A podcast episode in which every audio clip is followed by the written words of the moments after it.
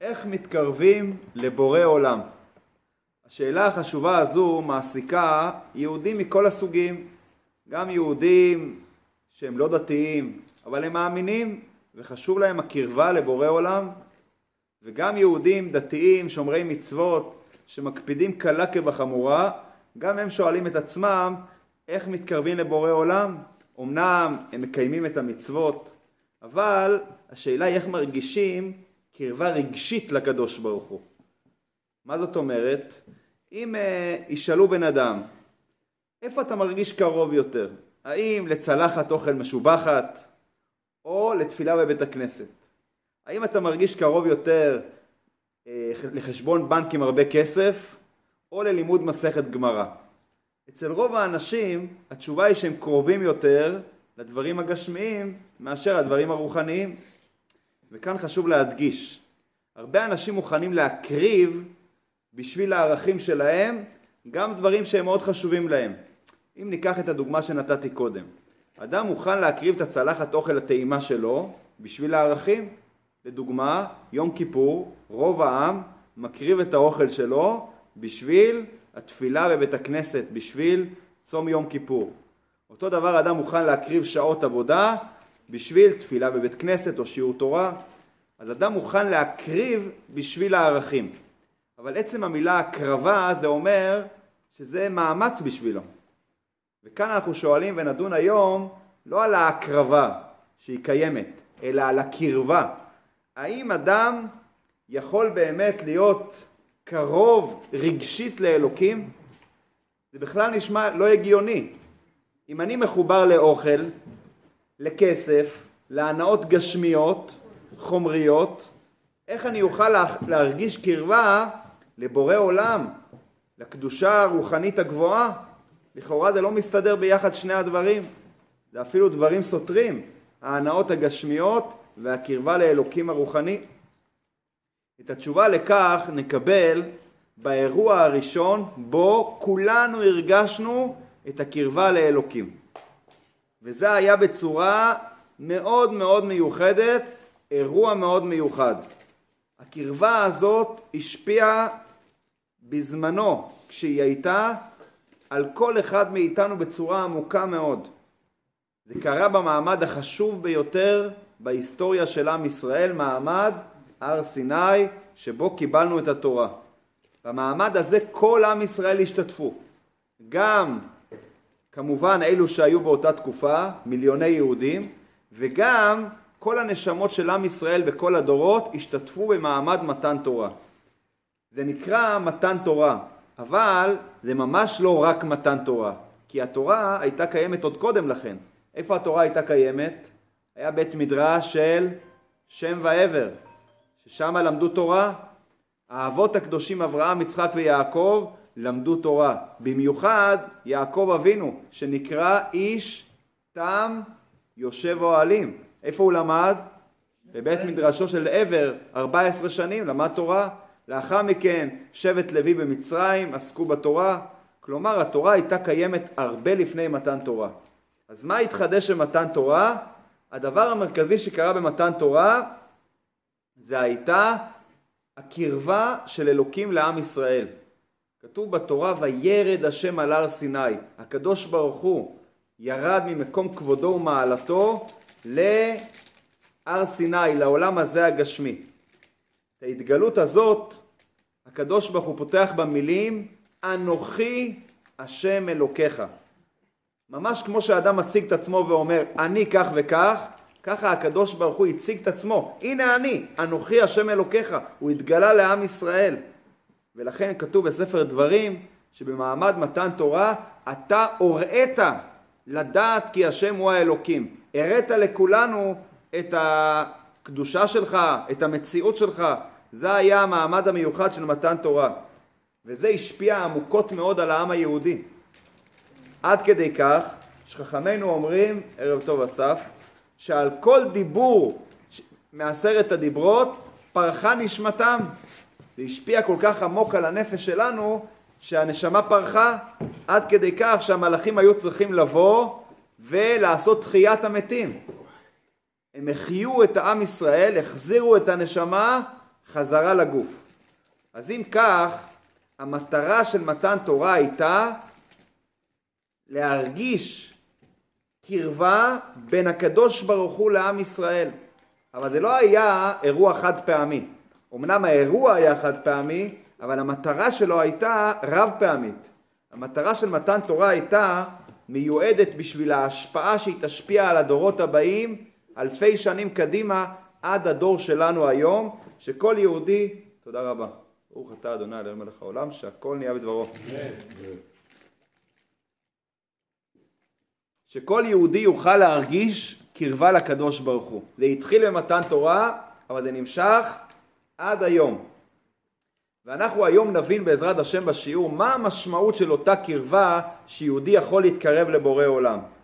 את זה אנחנו נלמד בעזרת מחלוקת מרתקת בין חכמי ישראל על האירוע של מתן תורה. התורה מתארת את אירועי מתן תורה במילים האלה. שימו לב למילים, לא סתם למילים אלא לדיוק של המילים. וכל העם רואים את הקולות ואת הלפידים ואת קול השופר ואת ההר השן. וירא העם וינועו ויעמדו מרחוק. זה תיאור של מה שקרה במתן תורה. עכשיו שימו לב לדברים שמופיעים בפסוק המיוחד הזה. וכל העם רואים. מה הם רואים? קולות, לפידים, שופר ועשן. כל ההר השן. הקולות והשופר שייכים לתחום השמיעה. הלפידים והעשן שייכים לתחום הראייה. אז מה הפירוש בדברי התורה וכל העם רואים? האם הם ראו את הקולות של אלוקים? הם ראו את קול השופר? איך אפשר לראות את זה? לכאורה זה לא מובן התיאור של התורה שמקשרת בין הראייה לבין קולות וקול השופר. מביא המדרש מחלוקת בין שני חכמי ישראל, רבי ישמעאל ורבי עקיבא, מה הכוונה בדברי הפסוק. רבי ישמעאל אומר רואים את הנראה ושומעים את הנשמע. כלומר, המילים וכל העם רואים לא הולך על קול השופר, על הקולות של אלוקים, אלא מה הם ראו? את הלפידים, את העשן. הם שמעו את הקולות. הם ראו את הנראה, את הלפידים. זה מסביר לנו את המילים של הפסוק, אבל זה לא מסתדר כל כך בסדר שהפסוק אה, אומר, וכל העם רואים, מה כתוב מיד? את קולות. הקולות. לפי הפרשנות של רבי ישמעאל, היה צריך להיות כתוב, וכל העם רואים את הלפידים, את ההר השן. אז הוא מסדר לנו את ההבנה בדברים, אבל לא את הסדר בפסוק. וכאן מגיע רבי עקיבא ומטיל פצצה. חידוש עצום. אומר רבי עקיבא וכל העם רואים את הקולות, רואים את הנשמע ושומעים את הנראה. הם ראו את הנשמע, את הקולות של אלוקים, את הקול השופר הם ראו, ושמעו את הנראה. מה הם שמעו? את הלפידים, את העשן של ההר. זה חידוש מיוחד של רבי עקיבא. זה נכנס מאוד טוב במילים, וכל העם רואים את הקולות. אבל כאן נשאלת שאלה מאוד חשובה. מה המטרה של הנס הגדול? נס לא שגרתי, שרואים את הנשמע ושומעים את הנראה? הרי יש כלל שאלוקים לא עושה סתם ניסים. מה עושה נס? נס הוא משנה את הטבע. מי יצר את הטבע? בורא העולם. למה הוא יצר את הטבע? כי הוא רוצה שהעולם יתנהג בדרך טבעית. ברגע שהוא משנה את הטבע על ידי נס, צריך סיבה מיוחדת למה לעשות את הדבר הזה. לכן יש כלל, הקדוש ברוך הוא לא עושה סתם ניסים. נס צריך סיבה מיוחדת. וכאן נשאלת השאלה, לדברי רבי עקיבא, למה היה צריך נס גדול כל כך של שינוי החושים של הראייה והשמיעה? רואים את הנשמע, שומעים את הנראה. רק אה, לשמוע את המילים האלה זה קצת מבלבל אותנו. מה זה לראות את הנשמע, לשמוע את הנראה? מה מסתתר מאחורי הנס המיוחד הזה לדברי רבי עקיבא? כדי להבין את הנס המיוחד הזה, אנחנו נתבונן לרגע מה ההבדל בין חושי הראייה והשמיעה? מה משפיע עמוק יותר על האדם, ראייה או שמיעה? מה אתם אומרים? אתם אומרים כולכם ראייה ואתם צודקים. ניתן לכם דוגמה מוחשית. עכשיו היינו לפני כמה חודשים כולנו בטראומה גדולה מהסיפור המזעזע שקרה בשמחת תורה, הטבח הנורא שקרה במסיבה, ביישובים, בקיבוצים. בואו ניקח שני אנשים. אחד היה בתוך המסיבה ברעים, או בתוך כפר עזה בארי, וראה בעצמו את הטבח הנורא, את הזוועה, שקשה לתאר אותה במילים. השני שמע, הוא לא היה, הוא שמע את כל הפרטים של כל האירועים בצורה מפורטת, עד פרטי פרטים. מי הושפע עמוק יותר? האם זה שחווה את האירועים, או זה ששמע את האירועים? ברור מי, מי הושפע יותר עמוקות בנפש? מה אתם אומרים? בטח מי שראה. למה? על פניו מי שראה הוא ראה רק אירוע אחד ספציפי, הוא לא ראה את כל האירועים. זה ששמע, שמע את כל הפרטים של כל האירועים. כי מי שחווה את האירוע, אז לא רק ביום הזה עצמו הוא יהיה נסער. יכול להיות ששנים קדימה הוא יתעורר בלילה, פתאום יחזרו אליו המראות, פתאום יחזור אליו, תחזור אליו החוויה הקשה שהוא, שהוא פתאום נזכר באירוע שקרה. מי ששמע, שמע, כאב והמשיך הלאה. כי הראייה משפיעה עמוק מאוד בתוך הנפש של האדם. זה כוח הראייה. בגלל הכוח העצום של הראייה, לכן חכמינו אמרו, אין עד נעשה דיין. מה זאת אומרת? אדם שראה אירוע, אסור לו לעמוד בבית הדין, אסור לו להיות דיין בבית הדין שדן את האירוע. למה? כי ברגע שהוא חווה את האירוע, הוא כבר מוטה בצורה מאוד מאוד חדה לאחד מהכיוונים. יבוא מישהו ויטען טענה אחרת, יהיה לו קשה לשמוע, הוא לא יהיה ניטרלי, כי הוא ראה בעצמו את האירוע, ודיין צריך להיות ניטרלי. לכן אין עד, נעשה דיין. כי הראייה משפיעה עמוק מאוד יותר מחוש השמיעה. אז זה המעלה המיוחדת שיש בחוש הראייה. אבל יש מעלה גם גדולה בחוש השמיעה. מה המעלה בחוש השמיעה? שאין בחוש הראייה. חוש הראייה מוגבל רק לדברים גשמיים. לעומת זאת חוש השמיעה מאפשר לאדם לשמוע קולות שהם רוחניים יותר. השמיעה מאפשרת לאדם להתענג על יצ... יצירה מוזיקלית שמשפיעה על הנפש שלו בצורה מאוד מאוד מרגשת. אז אם אנחנו ככה מסכמים את הדברים, הראייה מעלתה היא שהיא משפיעה עמוק על הנפש. השמיעה מעלתה היא שהיא מגיעה גם לדברים רוחניים. מספרים על ילד יהודי שהתחנך בבית ספר קומוניסטי והמורה רצתה להוכיח לכל הילדים שאין אלוקים. מה היא עשתה? היא שאלה בקול, מישהו כאן מהילדים ראה את אלוקים? כל הילדים ענו, לא ראינו. ואז המורה אמרה, הנה, סימן שאין אלוקים. הילד היהודי לא יכל להתאפק, הוא נעמד ושאל, האם מישהו ראה כאן את השכל של המורה? כולם צחקו ואמרו, לא, לא ראינו. אז הוא קבע, סימן שאין למורה שכל. כלומר, הראייה היא מוגבלת רק לדברים גשמיים.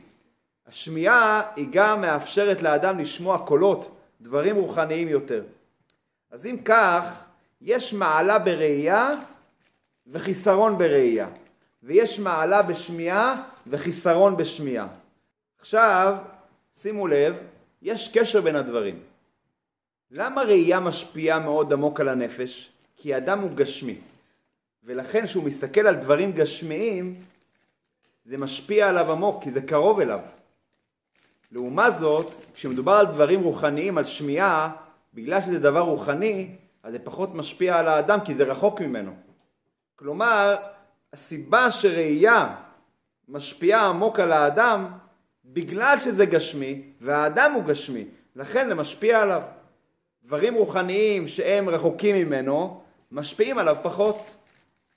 מספרים שרבי לוי יצחק עם ברדיצ'וב, שמעתם עליו? הוא היה סנגורם של ישראל, תמיד היה מחפש לימוד זכות על כל יהודי. פעם אחת הוא לימד זכות מיוחדת על הרשעים שעוברים עבירות החמורות ביותר. הוא אמר לקדוש ברוך הוא במילים האלה, למה אתה רוצה להעניש אותם? את אותם רשעים, בגלל העבירות שהם עשו. לא הם אשמים בכך, אתה אשם בכך. אתה שמת להם את כל התאוות ואת כל העבירות מול העיניים. ואת כל התורה והמצוות שמת להם באותיות קטנות בתוך ספרים. אם היית עושה להפך, את כל התורה והמצוות היית שם להם מול העיניים, ואת כל התאוות והעבירות היית שם להם באותיות בתוך הספרים. אז היית רואה שהם מתנהגים אחרת לחלוטין. כלומר, הסיבה שהאדם קרוב יותר לדברים הגשמיים, כי הוא גשמי. הדברים הרוחניים הם רחוקים ממנו. זה הטבע של האדם. זה היה החידוש הגדול במתן תורה, וזה מלמד אותנו רבי עקיבא. במתן תורה ראו את הנשמע ושמעו את הנראה. בזמן מתן תורה עם ישראל היה רוחני יותר, היה קרוב יותר לקדוש ברוך הוא, ולכן הוא ראה, הראייה, הוא ראה את הנשמע, את הדברים הרוחניים. זה היה קרוב אליו, זה נכנס עמוק לתוך ליבו. ואילו הדברים הגשמיים, שהם נראים בדרך כלל, הם שמעו על זה, שמעו את הנראה. הדברים הגשמיים היו רחוקים מהם. זה היה בזמן מתן תורה. ולכן זה לא איזה נס צדדי שקרה במתן תורה, אלא זה כל הרעיון של מתן תורה. מה קרה במתן תורה? הקדוש ברוך הוא התקרב לעם ישראל. איך זה השפיע עליהם? שהדברים הגשמיים פתאום התרחקו מהם, והדברים הרוחניים התקרבו אליהם. ראו את הנשמע, שמעו את הנראה, התקרבו לדברים הרוחניים והתרחקו מהדברים הגשמיים. זאת משמעות המחלוקת של רבי ישמעאל ורבי עקיבא. לפי רבי ישמעאל, גם במתן תורה ראו את הנראה, שמעו את הנשמע, לא היה שינוי אצל עם ישראל. הם נשארו אותו דבר למרות הקרבה של אלוקים. ואילו לפי רבי עקיבא, מתן תורה היה שינוי גדול, ועם ישראל ראו את הנשמע ושמעו את הנראה. הם, התקר... הם התקרבו כל כך לבורא עולם עד שהטבע שלהם השתנה. מה עומד מאחורי המחלוקת הזאת? מה המסר כיום עבורנו כשיהודי רוצה להתקרב לאלוקים? מה זה משנה אם היה כך במתן תורה או היה אחרת במתן תורה? בשביל זה נספר בקצרה את סיפורם של בעלי המחלוקת רבי ישמעאל ורבי עקיבא. מי זה היה רבי ישמעאל? רבי ישמעאל היה, בתקופתו של רבי עקיבא זה היה לקראת חורבן בית השני וגם לאחר מכן. רבי ישמעאל היה כהן, יש אומרים שהוא היה אפילו כהן גדול. הכהן זה אדם שמקדיש את חייו לעבודה בבית המקדש, כשהיה בית המקדש. ולכן רבי ישמעאל מסמל את עבודת הצדיקים. כל כולו קודש. רבי עקיבא לעומת זאת היה בן גרים. עד גיל 40 הוא היה עם הארץ. הוא אפילו לא ידע לקרוא אותיות. ולכן רבי עקיבא מסמל את עבודת בעלי התשובה. רבי ישמעאל את עבודת הצדיקים, רבי עקיבא מסמל את עבודת בעלי התשובה. מה ההבדל בין צדיק ובעל תשובה? הצדיק זה אדם שהולך בדרך ישר. כל העיסוקים שלו הוא מתנהג בדרך התורה והמצוות. הוא מכניס קדושה לתוך העולם הגשמי. בעל תשובה לעומתו, במשך החיים הוא התנהג בדרך לא טובה. וכשה, וכשהוא עושה תשובה, הוא מתנתק מהדרך הרעה ומתקרב בכל הכוח לדרך של הקדושה. החסידות מגדירה את ההבדל ביניהם כך: הצדיק מוריד את הקדושה מלמעלה עד למטה לעולם הגשמי. לכן תלמידי החכמים נקראים בשם בנאים. מה הפירוש בנאים? אל תקרא בנייך אלא בונייך. הם בונים את העולם. למה הם בונים את העולם? כי הם מכניסים בתוך העולם הגשמי את הקדושה של הקדוש ברוך הוא. את עבודת הצדיקים אפשר להגדיר תוכנית ההתחברות. הם מחברים את העולם עם הקדוש ברוך הוא. מכניסים את הקדוש ברוך הוא לתוך העולם הגשמי. לעומת זאת, בעל תשובה עושה את הדרך ההפוכה. הוא מתנתק מלמטה מהעולם הגשמי ומתעלה למעלה לעולם הרוחני. לכן הוא נקרא בשם בעל תשובה. מה זה תשובה?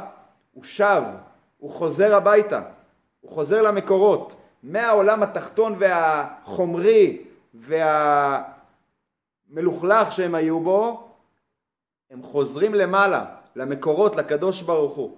ולכן רואים שיש התלהבות מאוד גדולה אצל בעלי תשובה יותר מאשר יש בצדיקים. איך אומרים? מקום שבעלי תשובה עומדים, צדיקים אינם יכולים לעמוד. למה? כי ההתלהבות הגדולה הזאת שהם חוזרים הביתה, זה יש רק אצל בעלי התשובה ואין אצל צדיקים. אז את עבודת בעלי תשובה אפשר להגדיר תוכנית ההתנתקות. הם מתנתקים מהעולם הגשמי ומתחברים לקדוש ברוך הוא. לכן מסופר על רבי עקיבא שהוא היה בעל תשובה, שבשעה שהרומאים הוציאו אותו להורג, למה הוציאו אותו להורג? בגלל שלימד תורה ברבים. התלמידים ראו אותו והם היו מזועזעים, היו כאובים, עצובים. הוא ראה אותם עצובים, אז הוא אמר להם דברי תנחומים. אמר להם רבי עקיבא, כך אומרת הגמרא, כל ימיי כשאמרתי את המילים ואהבת את השם אלוקיך בכל לבבך ובכל נפשך. מה זה ובכל נפשך? אפילו הוא נוטל את נפשך. בכל זאת אוהב את הקדוש ברוך הוא. תמיד אמרתי מתי יבוא לידי ואקיימנה. מתי אני אזכה לקיים את מצוות מסירות נפש. והנה עכשיו באה ההזדמנות לידי. זה סיבה לשמוח, לא להיות עצוב. ואז רבי עקיבא אמר שמע ישראל השם אלוקינו השם אחד, יצתה נשמתו בשעה שאמר את המילה אחד. כלומר אצל רבי עקיבא היה השלמות של המושג בעל תשובה. תמיד השתוקק, כל ימיו השתוקק לצאת, להתקרב לקדוש ברוך הוא, להיות במסירות נפש. זה היה רבי עקיבא. מסביר הרבי מלובביץ' שתולדות חייהם של רבי ישמעאל ורבי עקיבא הם הבסיס למחלוקת שלהם מה קרה במתן תורה. רבי ישמעאל שמסמל את עבודת הצדיקים, עבודת ההתחברות, לחבר את, ה, את הקדוש ברוך הוא לתוך העולם, הוא סובר שהתפקיד של יהודי זה לבנות את העולם הגשמי בקדושה ובמעשים טובים. ולכן, לשיטתו, מה קרה במתן תורה? שזה הסמל הגדול של הקרבה של אלוקים לעם ישראל, לעולם. לפי דעתו, מתן תורה היה בגדרי העולם. רואים את הנראה, שומעים את הנשמע, כי לדעתו זו המשימה שמוטלת על יהודי, לקדש את אורחות חייו הגשמיים ולחבר אותם לקדוש ברוך הוא. ולכן אומר רבי ישמעאל, במתן תורה העולם נשאר כפי שהוא, רואים את הנראה, שומעים את הנשמע, ובכל זאת וירד אלוקים על הר סיני. הוא התחבר לעולם. וזו המטרה שלנו גם היום, להתחבר לקדוש ברוך הוא על ידי כך שנוריד את הקדושה לעולם הגשמי, לגדרים הגשמיים שלנו. זו שיטת רבי ישמעאל. רבי עקיבא לעומתו מסמל את עבודת בעלי התשובה, תוכנית ההתנתקות, להתנתק מהעולם. לכן זה היה לדעתו הבסיס של האירוע של מתן תורה. מתן תורה זה היום שמסמל את הקרבה של אלוקים לעולם, אומר רבי עקיבא, רואים את הנשמע, שומעים את הנראה. הראייה הייתה בדברים רוחניים, השמיעה הייתה בדברים הגשמיים מרחוק. כי במתן תורה זה היה בעצם הבסיס לאפשרות שיהודי יכול להתנתק מהדברים הגשמיים ולהתחבר למעלה לדברים הרוחניים. אז אם אנחנו רוצים לסכם, מתן תורה, האירוע ההיסטורי של ההתגלות של אלוקים לאדם, זה המצפן שמסמל את הדרך הנכונה איך מתקרבים לקדוש ברוך הוא, איך האדם מתקרב לאלוקים. לשיטת רבי ישמעאל הדרך היא התחברות, להכניס את אלוקים לתוך החיים הגשמיים. ואילו לשיטת רבי עקיבא, הדרך היא התנתקות, להתנתק מענייני העולם ובכך להתחבר לאלוקים. אז מה השיטה הנכונה? האם עלינו להתחבר או להתנתק? האם כמו רבי ישמעאל או כמו רבי עקיבא? או, אתה אומר דרך השלישית. אז בואו נראה את פירוש רש"י. רש"י דרכו לפרש בדרך הפשוטה, הדרך שמתאימה לכל יהודי, בכל מצב רוחני. מגיע רש"י ונוקט בדרך שלישית. על המילים וכל העם רואים את הקולות, מפרש רש"י, רואים את הנשמע. את החלק השני, שומעים את הנראה, רש"י לא מבין. כי לפי רש"י, כל אחד יכול להיות רואה את הנשמע. בכוחו של כל יהודי להרגיש קרבה לדברים רוחניים. אבל אי אפשר לדרוש מכולם לשמוע את הנראה, שהדברים הגשמיים יהיו רחוקים ממנו. כי בשביל זה צריך להיות ברמה רוחנית גבוהה, באמת להרגיש מנותק מהדברים הגשמיים. ולכן רש"י אומר רק רואים את הנשמע. הוא לא מביא את החלק השני שומעים את הנראה. וזה עידוד מיוחד שאנחנו מקבלים מדברי רש"י. גם אם אנחנו מרגישים מחוברים מאוד לדברים הגשמיים, לארוחת אימה, לחשבון בנק תפוח, להנאות גשמיות נוספות. יש ביכולת שלנו גם יחד עם זה להרגיש קרובים לאלוקים ולהנאות הרוחניות. כי גם אם הגוף שלנו מגושם וחומרי, הרי הנשמה שלנו היא נשמה קדושה שהיא מרגישה קרובה לבורא העולם. אז לכן גם אם אנחנו רואים את הנראה, קרובים בתחושה שלנו לדברים הגשמיים, אפשר בד בבד להיות רואים גם את הנשמע, להרגיש קרוב להנאות הרוחניות. ולכן, כל יהודי, גם אם הוא מרגיש מחובר מאוד להנאות העולם, עליו לזכור שיש בכוח שלו להרגיש קרוב גם להנאות רוחניות. רק יש הבדל, וזה הבדל חשוב לסיום השיעור. בשביל להרגיש קרוב להנאות גשמיות, לא צריך לעשות פעולה מיוחדת. זה הטבע של הגוף שלנו, אנחנו מתחברים לדברים גשמיים. אבל בשביל הנאות רוחניות, כאן צריך לעשות פעולה מיוחדת. צריך להפעיל ולהעיר את הנשמה. זה אומנם קשה, אבל בהחלט אפשרי ומאוד שווה. הידיעה המשמעותית הזאת שלמדנו היום, היא בוודאי תגרום לנו לפעול בכיוון, לעורר את הרגש הרוחני, גם אם אנחנו נטועים עדיין עמוק בתוך עולם החומר.